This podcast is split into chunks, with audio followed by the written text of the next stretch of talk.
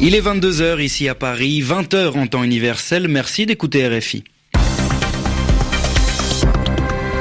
Maxime Jacquelin. Bonsoir et bienvenue dans votre journal en français facile. Pour le présenter à mes côtés ce soir, Zéphirin Quadio. Bonsoir Zéphirin. Bonsoir Maxime, bonsoir à tous. À la une, le Yémen où les combats violents se poursuivent, les forces pro-gouvernementales tentent de reprendre le port stratégique d'Odeida aux rebelles Houthis. Les États-Unis suspendent leurs manœuvres militaires en Corée un nouveau signe de détente après le sommet de Singapour, mais Washington maintient en revanche ses sanctions commerciales. On reviendra également sur un procès de l'horreur en Hongrie. En 2015, 71 migrants avaient été retrouvés morts, étouffés lors de leur voyage vers l'Allemagne. Les principaux trafiquants ont été condamnés à de lourdes peines de prison. Et puis c'est la première femme noire à devenir maire de la ville de San Francisco. Le portrait de London Breed à découvrir à la fin de ce journal. Les journaux. Les journaux en français facile. En français facile. Et on débute ce journal, euh, Maxime, au Yémen, où l'offensive se poursuit sur Hodeida. Les forces pro-gouvernementales tentent depuis deux jours maintenant de reprendre ce port stratégique, le principal du pays, contrôlé par la rébellion Houthi. Les combats sont très violents. Il y a déjà eu 39 morts parmi les rebelles et les forces fidèles au pouvoir yéménite. Sami Boukhalifa. Malgré le soutien militaire de l'Arabie saoudite et des Émirats arabes unis, les troupes gouvernementales yéménites peinent à avancer. Les rebelles chiites Houthis opposent une farouche résistance. Hodeida est stratégique à plus d'un titre. Cette ville, sur les rives de la mer Rouge, dispose d'un port et d'un aéroport via lesquels l'aide humanitaire arrive dans le pays. D'où l'inquiétude de la communauté internationale. Au Yémen, la population est déjà très mal en point. La guerre, la famine et les maladies ont fait près de 10 000 morts durant ces trois dernières années. La bataille de Hodeida est la plus importante depuis la fameuse offensive de l'été 2015 qui avait permis aux forces pro-gouvernementales de reprendre plusieurs régions du sud du pays et notamment Aden.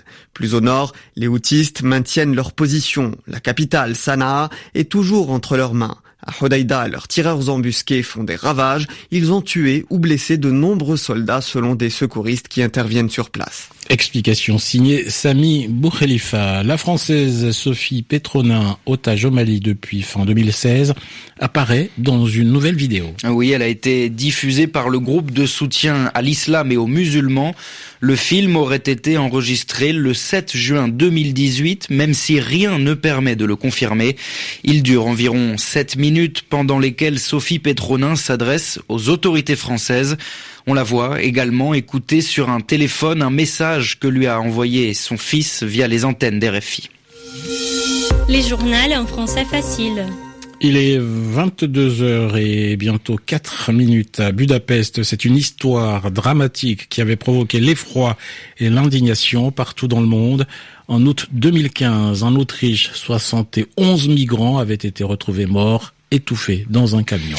Hommes, femmes et enfants, ils étaient originaires de Syrie, d'Irak et d'Afghanistan et avaient quitté la Hongrie voisine en espérant rejoindre l'Allemagne. Près de trois ans après le drame et à la suite d'un long procès, les passeurs, les trafiquants ont été condamnés à de lourdes peines allant de 3 à 25 ans de prison. À Budapest, Florence Labrière. Le parquet hongrois avait demandé la réclusion à perpétuité, mais les quatre principaux trafiquants, un Afghan et trois Bulgares, écopent de 25 ans de prison ferme chacun pour complicité d'homicide involontaire. Les dix autres accusés reçoivent des peines allant de 3 à 12 ans d'emprisonnement. D'après la Cour, il n'y a pas eu préméditation, mais les trafiquants ont fait preuve de cruauté. Ce jour-là, sur la route, le chauffeur du camion avait alerté son patron par téléphone. Les passagers crient pour qu'on leur donne de l'air.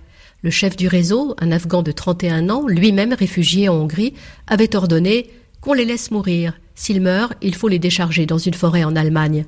Pour le procureur hongrois, les trafiquants ont montré une indifférence effroyable et une cupidité sans limite. Le drame du camion charnier avait provoqué une onde de choc en Europe. Cette tragédie avait encouragé Angela Merkel à ouvrir les frontières de l'Allemagne à plus d'un million de demandeurs d'asile. Florence Labruyère, Budapest, RFI. Et ce soir, le parquet hongrois a toutefois fait appel de cette décision.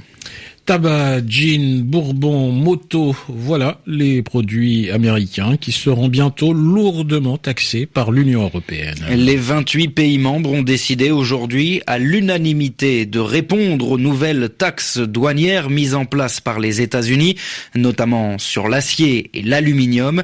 Mais la Commission européenne doit encore valider cette mesure prévue pour le début de l'été. Dans le même temps, le Fonds monétaire international prévient Washington une guerre commerciale, il n'y a jamais de gagnants, mais que des perdants. Voilà les mots de la directrice du FMI, Christine Lagarde. Deux jours après un sommet qualifié d'historique entre Kim Jong-un et Donald Trump, les discussions se poursuivent pour garantir la paix sur la péninsule coréenne. Aujourd'hui, des hauts responsables militaires du Nord et du Sud se sont rencontrés à Panmunjom, le village à la frontière entre les deux pays. Ce sont les premières négociations de ce type depuis plus de dix ans. Objectif, éviter tout conflit entre les deux pays. À Séoul, Frédéric Ojardias. C'est un spectacle plutôt inhabituel qu'ont offert les généraux nord et sud-coréens. Tout sourire échangeant des plaisanteries, les deux délégations militaires se sont rencontrées à Panmunjom, le seul point de contact sur la frontière. En guise de bienvenue, le chef de la délégation nordiste a souligné à quel point il était rare qu'un Coréen en uniforme franchisse la ligne de démarcation. Les deux Corées ont discuté du rétablissement de téléphones rouges entre leurs deux armées et de l'organisation régulière de ce type de dialogue. Les Nord-Coréens ont probablement aussi demandé des précisions quant à la suspension des exercices militaires massifs organisés par la Corée du Sud et les États-Unis lors de son sommet avec Kim Jong-un. Le président américain Donald Trump a en effet annoncé la suspension de ces manœuvres qu'il a qualifiées de jeux de guerre provocateur, coûteuse et inutile. L'annonce a pris par surprise Séoul, qui n'avait pas été prévenu, mais la Corée du Sud s'y montre favorable et ensuite déclaré que cette trêve militaire était nécessaire tant que le dialogue avec le Nord continuait. Frédéric Ojardias, Séoul, RFI. Et les États-Unis continuent de leur côté à mettre la pression sur la Corée du Nord. Washington suspend les manœuvres militaires conjointes avec la Corée du Sud, mais les sanctions américaines, elles, ne seront levées qu'après une dénucléarisation complète, selon Mike Pompeo. Le secrétaire d'État américain reconnaît par ailleurs qu'il y a bien un risque de ne pas parvenir à la paix en Corée. Donald Trump qui est empêtré dans une nouvelle affaire aux États-Unis. Le président américain est accusé d'avoir détourné de l'argent de sa fondation pour régler de nombreuses dépenses personnelles. Le procureur de New York a porté l'affaire en justice et demande la dissolution de la fondation Trump. Donald Trump a immédiatement répliqué, répondu. Il dénonce des accusations ridicules. Et on reste aux États-Unis, Maxime, avec euh, San Francisco, la ville de San Francisco, qui rentre dans l'histoire. Pour la première fois, une femme noire a été élue maire de la ville. Son nom, London Breed. Elle sera à la tête de la mairie de San Francisco jusqu'en 2020 pour terminer le mandat de son prédécesseur Ed Lee, décédé en décembre dernier. Au-delà du symbole que représente l'élection d'une femme noire à ce poste, l'élu démocrate issu des quartiers pauvres représente aussi un exemple de réussite sociale. Oriane Verdier. London Breed n'est pas issue de l'élite américaine. Enfant, elle grandit dans un logement social et un quartier connu pour sa violence. La femme politique d'aujourd'hui se souvient des boîtes de conserve comme repas quotidien et du jus de raisin comme produit de luxe. En 2006, London Breed perd sa sœur d'une overdose. Son frère aîné, lui, est emprisonné pour vol, mais la jeune femme ne se laisse pas abattre. Elle commence sa carrière politique en tant que stagiaire à la mairie de San Francisco, à l'office du logement, une problématique primordiale à ses yeux dans une ville les loyers ne font qu'augmenter. En 2012, London Breed, diplômée de l'université de San Francisco, est élue membre du Board of Supervisors, l'autorité législative du comté de San Francisco. Elle en devient la présidente en 2015. Aujourd'hui, à 43 ans, elle lance un message d'espoir aux jeunes de San Francisco. Je cite, peu importe vos origines, vous pouvez accomplir ce que vous voulez si vous le décidez.